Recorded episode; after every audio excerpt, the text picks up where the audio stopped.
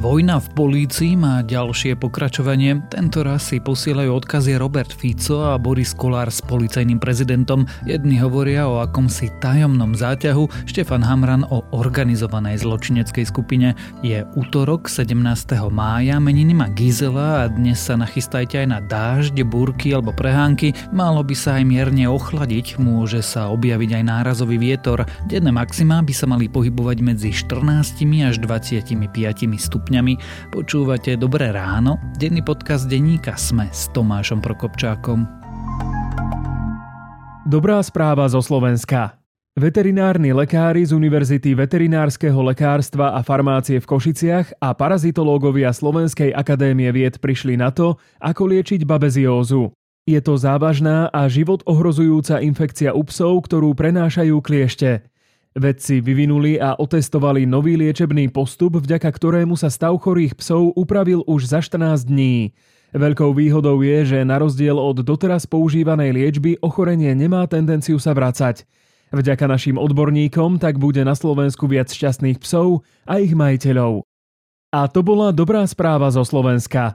Dobré správy pre lepšiu budúcnosť vám prináša Slovenská sporiteľňa. Budúcnosť je vaša. A teraz už krátky prehľad správ. NAKA včera zadržala Štefana Harabina, prvý o tom informoval portál TV Noviny.sk. V pondelok po obede ešte nebolo jasné, z čoho bývalého šéfa Najvyššieho súdu a ex-ministra spravodlivosti obvinili, akcia však údajne mala súvisieť s podnecovaním. Prídavky na deti by sa mali zvýšiť od júla na 30 eur, od januára na 50 eur. Takúto pomoc rodinám včera predstavil Igor Matovič. Daňový bonus pre deti do 15 rokov by mal byť od júla 70 eur, na staršie deti 40 eur a od januára na dieťa do 15 rokov 100 eur, na staršie deti polovicu. Na služby deťom má ísť ďalších 50 eur. Švédska vláda oficiálne informovala kráľa a korunnú princeznu o procese prihlášky do NATO. Včera vstup krajiny do NATO podporila väčšina parlamentných strán. Krajina tak slovami premiérky oficiálne požiada o vstup do Severoatlantickej aliancie. Gazprom si na jún nerezervoval kapacitu na prepravu plynu cez Slovensko a Poľsko. Výsledky aukcie ukázali, že si nezabezpečil žiadne tranzitné kapacity cez Veľké Kapušany ani cez plynovod Jamal, ktorý prepravuje ruský plyn cez Bielorusko a Poľsko do Nemecka. Gazprom tvrdí, že dôvodom sú sankcie, ktoré uvalila Moskva. McDonald's už predáva svoje aktíva v Rusku. Je to jedna z posledných západných spoločností, ktoré v Rusku končia. krajine má McDonald's 850 prevádzok a zamestnáva tam 62 tisíc ľudí. Odchod z Ruska firma oznámila už v marci. Ak vás tieto správy zaujali, viac nových nájdete na webe Denníka Sme alebo v aplikácii Denníka Sme. Politici z koalície aj opozície hovoria o akejsi záhadnej veľkej akcii zameranej na sudcov, prokurátorov a policajtov. Policajný prezident im zase odkazuje, aby verejnosť nezavádzali a Borisovi Kolárovi konkrétne, že sadol na lep Robertovi Ficovi. No Štefan Hamran priznáva, že tu v orgánoch presadzujúcich právo môže pôsobiť organizovaná zločinecká skupina, ktorá môže vplývať na trestné konanie, že sa o nej rozprávalo na Bezpečnostnej rade štátu.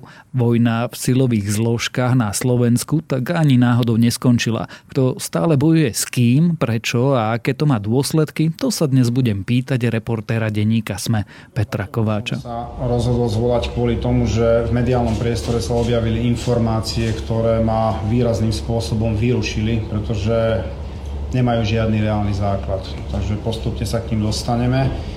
Mrzí ma, ak človek musí chodiť na tlačové konferencie miesto toho, aby sa venoval nejakej zmysluplnej policajnej práci v prospech našich spoluobčanov. Peter, prečo mal včera vlastne tlačovku policajný prezident? On sa rozhodol reagovať na to, čo zaznelo ešte vo víkendových diskusiách, keď e, šéf Smeru Robert Fico hovoril o diskusii na teatri o tom, že teda práve on ako policajný prezident chodí kade a vykrikuje o tom, že tento týždeň sa bude realizovať nejaká veľká policajná akcia a zadržiavanie, že sa tým chváli teda viacerým ústavným činiteľom, na čo možno tak prekvapivo reagoval predseda parlamentu Boris Kolár, keď povedal, že aj on niečo také počul a znepokojuje ho to, dokonca povedal, že on oslovil premiéra a žiada zvolať bezpečnostnú radu. Nie je predsa možné, aby prezident policajného zboru Hamran pred ústavnými činiteľmi vykrikoval a rozprával, že sa pripravuje tento týždeň ďalší obrovský zásah proti prokurátorom, proti niektorým sudcom, proti niektorým policajtom. Samozrejme, je to predovšetkým orientované na bývalých... A chodí teda Štefan Hamran kade tade a oslovuje kade kde koho s kade čím? To bol práve ten moment, ktorý ho donútil zvolať túto tlačovú besedu, keďže on povedal, že samozrejme, že nie len, že nechodí a nerozkrikuje niečo také, ale dokonca ani o tom nevie. On to v podstate spomínal už viackrát, nejde o, o nič prekvapivé, pretože policajný prezident by ani nemal mať takéto informácie. Ak teda pracujeme s tým, čo by ako malo fungovať, tak to prezentuje aj Štefan Hamran hovorí o tom, že k nemu len vyšetrovatelia pri tých dôležitejších veciach povedia, že chystáme napríklad nejaké zadržanie nejakého ústavného činiteľa, dokonca nemali by mu hovoriť ani konkrétne meno, a on vlastne aj o tomto hovorí, že aj v tomto prípade, povedzme aj nedávno pri Borgulovi sme rodina nevedel, o koho konkrétne ide. A aj v tomto prípade on teda hovorí, že avizuje síce nejaké riešenie, možno či už súdcov prokurátorov, ako to pomenoval Robert Fico, ale dokonca ani do tohto špecifika nejde. Štefan Hamran on iba hovorí, že v orgánoch presadzujúcich právo, bez akýchkoľvek konkrétností, že takáto skupina sa tu rieši. A určite nerozpráva o tom, že kedy alebo či vôbec dôjde k takejto policajnej akcii. radu musíme sa touto témou zaoberať, lebo toto už je rozklad nemusíme chodiť ďaleko. Ak hovoríte, že o tom hovoril prezident policajného zboru pred najvyššími ústavnými činiteľmi, máme tu muža číslo 2 no, no, v tejto ja, krajine. Ja musím povedať, teda potvrdiť toto, túto informáciu som takisto e, dostal, som veľmi znepokojený a musím povedať, že som vyzval pána predsedu vlády, aby zvolal okamžite Bezpečnostnú radu štátu a čakám, kedy to urobí. A to koaličným partnerom Borisa Kolára toto víkendové konšpirovanie s Robertom Ficom neprekážalo? Videli sme v podstate také štandardné reakcie, keď viacerí sú zdržanlivejší, niektorí tam neboli, ale v prvom rade Igor Matovič sa ako zväčša trošku zatvára oči nad konaním Borisa Kolára, alebo ho len tak trošku pošťuchne, že toto už je začiarov, tak sa to stalo aj tentokrát. Povedal, že Boris Kolár zrejme naletel Robertovi Ficovi bez toho, aby do toho vkladal nejaké emócie, ako napríklad vidíme, keď ich vkladá do kritiky Richarda Sulika. Boris Kolár reagoval ako? On napokon tú retoriku trochu zmiernil a teda celý ten výsledok debát e, odvádzal na, na to, že on to celkom nemyslel, takže potvrdzuje slova Roberta Fica o tom, že Štefan Hamran avizuje veľkú policajnú akciu. On teda povedal, že keď budem citovať, že niečo také počul aj on, že niečo také sa k nemu dostalo, tak toto zaznelo v televízii, že on tým narážal na tú časť slov Roberta Fica, ktorá hovorila o rozriešení nejakej veľkej organizovanej skupine, či už um, sudcov, prokurátorov, vyšetrovateľov, ale nehovoril o tom avizovaní samotného zásahu. K tej organizovanej zločineckej skupine, o ktorej rozprával sa ešte dostaneme, ale teda Bezpečnostná rada štátu bola? Bola minulý týždeň, možno na dovysvetlenie, aj keď o tom Boris Kolár hovorí, on, on sa nezúčastňuje, on nie je členom. Sme rodina tam má dvoch predstaviteľov, je to vicepremiér Štefan Holi a minister práce Milan Krajniak, čiže Boris Kolár mohol mať tieto informácie len sprostredkovane. Čo sa tam odohrávalo a čo vlastne Bezpečnostná rada riešila? Bolo to štandardné stretnutie Bezpečnostnej rady, kde primárnou témou bola situácia na Ukrajine, to ako to vplýva na Slovensko. Z toho, čo sme sa dozvedeli o tom samotnom zasadnutí, v istom momente sa Štefan Hamran sám prihlásil o slova a povedal, že teda policia má rozpracovanú takúto nejakú skupinu, ktorá sa týka, ako som už spomínal, on to iba všeobecne nazýva v orgánoch presadzujúcich právo. Vyšetrovateľ dospel k záveru, že je tu dôvodné podozrenie, že v rámci orgánov presadzujúcich právo môže pôsobiť organizovaná zločinecká skupina, ktorá nezákonným spôsobom vplýva na trestné konanie. Sám to vysvetľuje tým, že je to tak záva- závažný druh kriminality, alebo teda je tak vysoko, že mal potrebu avizovať to aj na Bezpečnostnej rade, keďže to naozaj zasahuje do viacerých zložiek štátu. Včera sme sledovali, že zadržali Štefana Harabina, bývalého ministra spravodlivosti, bývalého sudcu Najvyššieho súdu to je súčasť tej organizovanej zločineckej skupiny, alebo teda to je tá akcia? Určite nie. O tejto akcii z toho, ak, aké mám ja informácie, jednak to nesúvisí s touto témou. Je to skôr o tom, že ako Štefan Harabín sa pridal možno na, na takúto extrémistickú scénu a akým spôsobom vystupuje. Možno aj práve voči Ukrajincom, ktorí sem prichádzajú, písal o tom rôzne statusy, mal rôzne vystúpenia a vôbec to nesúvisí s tým vlastne, čo prebieha v bezpečnostných zložkách. Čo je teda tá organizovaná zločinecká skupina, o ktorej včera na tlačovej konferencii hovoril šéf polície? To je to, ako som už aj naznačil, že on sám teda nemá nejaké bližšie konkrétne informácie. Na druhej strane táto informácia koluje vo verejnom priestore už, už niekoľko týždňov. Napokon tá vojna v bezpečnostných zložkách sa začala ešte pred vyše rokom. Toto je akoby len pokračovanie toho, čo, čo už mesiace a, me, a mesiace sledujeme a čo sa nám tu odohráva, keď na jednej strane policia, ktorá teda ide do vyšších poschodí a vyšetruje rôzne prípady siehajúce až do politiky a tá je teda na jednej strane a na druhej strane tu vidíme najmä inšpekciu a časť prokuratúry, prípadne SISky, ktorá sa snaží spochybniť konkrétnych vyšetrovateľov.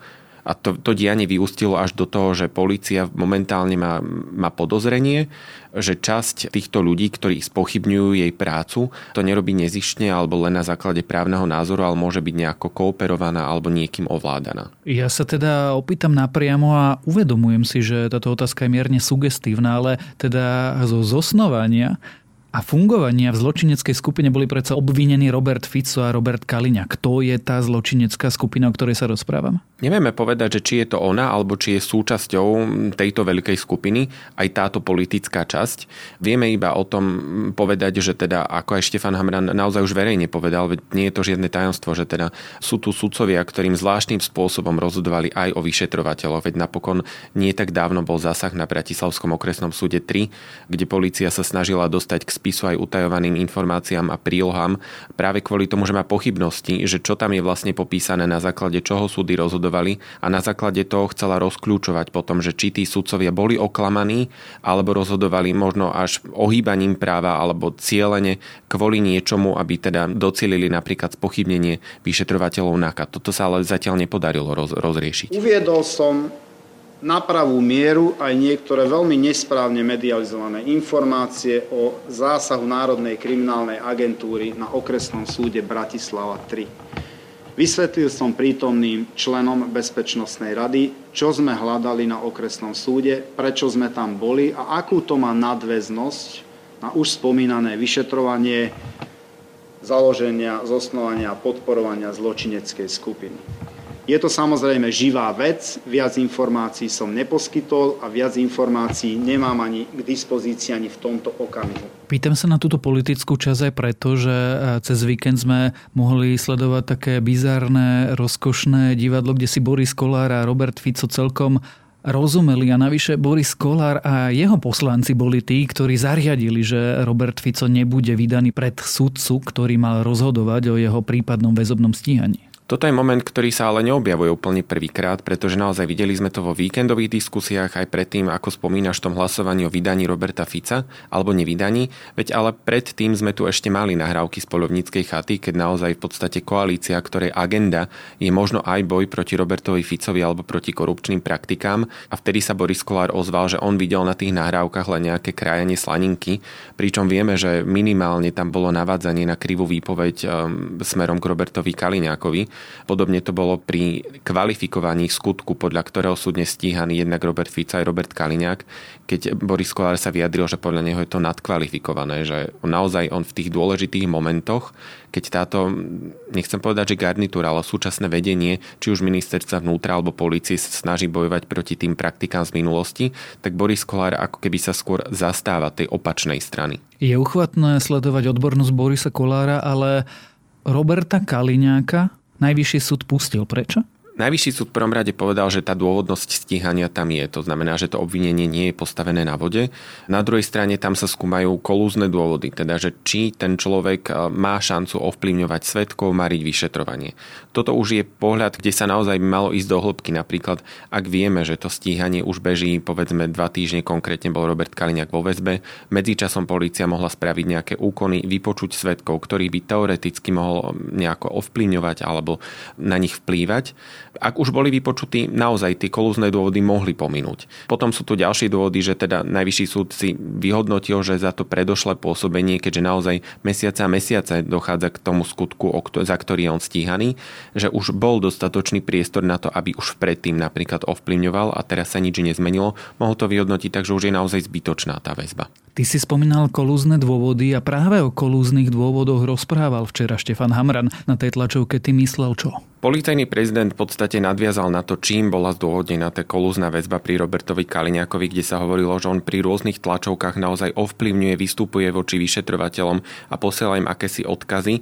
Hamran na to povedal, že, že niektorí politici nemajú problém odkazovať policajtom, aké sú tu premlčacie lehoty, čo tu bude, keď sa zmení politická garnitúra a tak ďalej, pretože naozaj o predstaviteľoch smeru je jasné, že oni sa vyhrážajú v posledných mesiacoch nielen konkrétnym vyšetrovateľom, ale aj prokurátorom, súdkynia súdkyniam, sudcom. Dokonca hovoria o tom, že zrušia celý špecializovaný súd, špeciálnu prokuratúru a vlastne niečo také by sa nemalo diať. Preboha rozklad štátu priamo prenose. To, čo oni si teraz myslia, že keď niekto poukázal na to, ako manipulujú s trestným právom, že nikdy nebudú postihnutelní a že idú všetkých pozatvárať, ktorí o tom hovoria?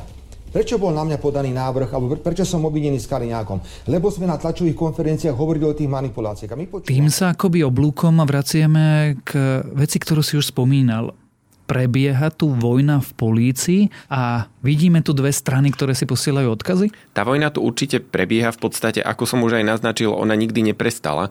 Prakticky od momentu kauzy Vladimíra Pčolinského, bývalého šéfa SIS, je tu stále takéto trenie, kde vidíme jednu, jednu stranu, druhú stranu. Naozaj je to, sú to 2-3 týždne, odkedy bola spomínaná akcia na Bratislavskom okresnom súde 3, ktorá je opäť spojená s kajúcnikmi, s tým, ako sú spochybňovaní. A vlastne práve tento moment sa ukazuje ako kľúčový to, že či súdy napokon uveria jednotlivým spolupracujúcim obvineným, alebo opozícia presadí takúto retoriku, že sú to ľudia, ktorým sa nedá veriť a všetko je zmanipulované. Kto momentálne vyhráva, ak už teda hovoríme o vojne v policii? Jednoznačne vyhráva polícia, alebo teda tá časť polície a vyšetrovateľov, ktorá hovorí, že, že sú to plnohodnotní svetkovia. Aby som to vysvetlil, že to nie je moja dojmológia, naozaj aj z tých čiastkových rozhodnutí súdov. Je to jednoznačné. Máme tu už viac právoplatne odsudených kajúcnikov, ľudovo povedané, ktorým súdy uverili. Napokon teraz koncom týždňa bude uzavretý právoplatne ten veľký prípad Dušana Kováčika, ktorý je aj na základe spolupracujúcich obvinených zatiaľ nepravoplatne odsudený. Najvyšší súd to už správoplatní koncom týždňa, takže na to si počkáme. Zároveň vidíme, že súd je čiastkovo. Povedzme aj pri väzbe nedávno Mareka Paru povedali, že veď aj záznamy z chaty sú plnohodnotný dôkaz, o ktorý sa môže oprieť aj to samotné dokazovanie v rôznych kauzách, napriek tomu, že napríklad generálny prokurátor Marožinka spochybnil tieto záznamy. Čiže naozaj sú tu také ako keby čiastkové nálezy a konštatovania, ktoré správoplatňujú a robia plnohodnotnými dôkazy, ktoré sú postavené na kajúcni zápisníkoch alebo na takýchto záznamoch. Ako je na tom tá druhá strana, lebo teraz opisuješ rozhodnutia súdov, alebo teda očakávané rozhodnutia súdov a stíhanie, ktoré má pod palcom napríklad NAKA, ale ako je na tom stíhanie týchto vyšetrovateľov? To je také zamrznuté, pretože na to práve narážal aj Štefan Hamran, keď sa možno tak pohoršoval, že prečo sa to ťaha tak dlho, pretože naozaj aj v prípade Čúrilovcov, ľudovo povedané, to sú tí štyria vyšetrovatelia, ktorí teda boli v konflikte s inšpekciou, tak oni síce stále sú vyšetrovaní a stíhaní, na druhej strane už súdy opakovane povedali, že veď tam nie je dôvod jednak ich stíhať väzobne, ako to bolo na začiatku, ale ani na samotné vznesenie obvinenia. No a videli sme, že generálna prokuratúra spolupráca spolupráci s okresnou alebo krajskou prokuratúrou odmieta zastaviť to, to vyšetrovanie. A akýmsi spôsobom ho už mesiaca mesiace naťahuje. Čiže stále čakáme na tú koncovku, ktorá podľa súdov je jednoznačná, ale tá prokuratúra to ako keby nechce požehnať a zastaviť. A to je možné ako, keď ti súd súdna moc rozhodne, že vlastne to je nezmysel, ako je možné, že tá dĺžka moci, ktorá ľudí stíha, sa neprispôsobí? Je to totiž tak, že pánom prípravného konania je stále prokurátor. To znamená, že aj keď súdy čiastkovo pri rozhodovaní o väzbe povedia, že oni tam nevidia nielen dôvod na to, aby tí vyšetrovatelia boli vo väzení a vo väzbe a zatiaľ prebiehalo vyšetrovanie, oni ešte nad rámec toho povedali, že oni nevidia dôvod ani na samotné stíhanie. No a v preklade do ľudského jazyka to znamená, že síce im povedali, že zbytočne to riešite a budete ťahať ďalšie mesiace, že my na tom nevidíme nič čudné alebo nič stíhateľné, stále je to tá prokuratúra, ktorá môže povedať, ale my to chceme stíhať ďalej a potom až v nejakom momente sa rozhodne, či to posunie ďalej na súd, ktorý síce vopred naznačoval, že to potom zamietne, ale prokuratúra to tam stále môže hnať. Kedy sa toto všetko celé skončí? Pretože mňa ako bežného občana teda príliš neupokojuje to, že tu máme e, časti policie, ktoré sa stíhajú navzájom. Je to naozaj možno taká zbytočná traumatizácia spoločnosti a možno očierňovanie polície. Z toho verejného hľadiska by bolo dobré, keby sa to akokoľvek to skončí, rozhodlo v čo najkračom čase. Na druhej strane vidíme, že tá prokuratúra sa neponáhľa a aj v spolupráci s inšpekciou, ktorá tieto prípady aspoň pôvodne teda vyšetrovala, čiže môže to byť ešte na veľmi dlho. A kedy sa skončí tá podstatná časť, teda kedy sa dozvieme, že tí členovia tých organizovaných zločineckých skupín sú alebo teda nie sú vinní? Je to ešte vec vyšetrovania, samozrejme bude to napredovať postupne, keď vidíme, že naozaj ďalší kajúcnici, ako napríklad v pondelok Pavol Vorobio, uzatvárajú dohody, priznávajú sa a postupne sa správoplatňujú aj tie rozsudky voči ním. Postupne sa budú uzatvárať aj veľké kauzy, tu som už aj spomínal, tento týždeň sa očakáva verdikt Dušanovi Kováčikovi, taktiež ďalšie kauzy ešte sa len dostávajú na súdy, povedzme sudcovská kauza Búrka alebo očistec, ktorý sa začína pojednávať čoskoro. Čiže vlastne je to všetko záležitosť najbližších mesiacov. Tak spoločne to budeme sledovať a určite sa aj my dvaja ešte o tom budeme rozprávať. O vojne v polícii, ktorá vôbec neskončila i o tom, ako momentálne prebieha vyšetrovanie, sme sa rozprávali za reportérom denníka Sme Petrom Kováčom.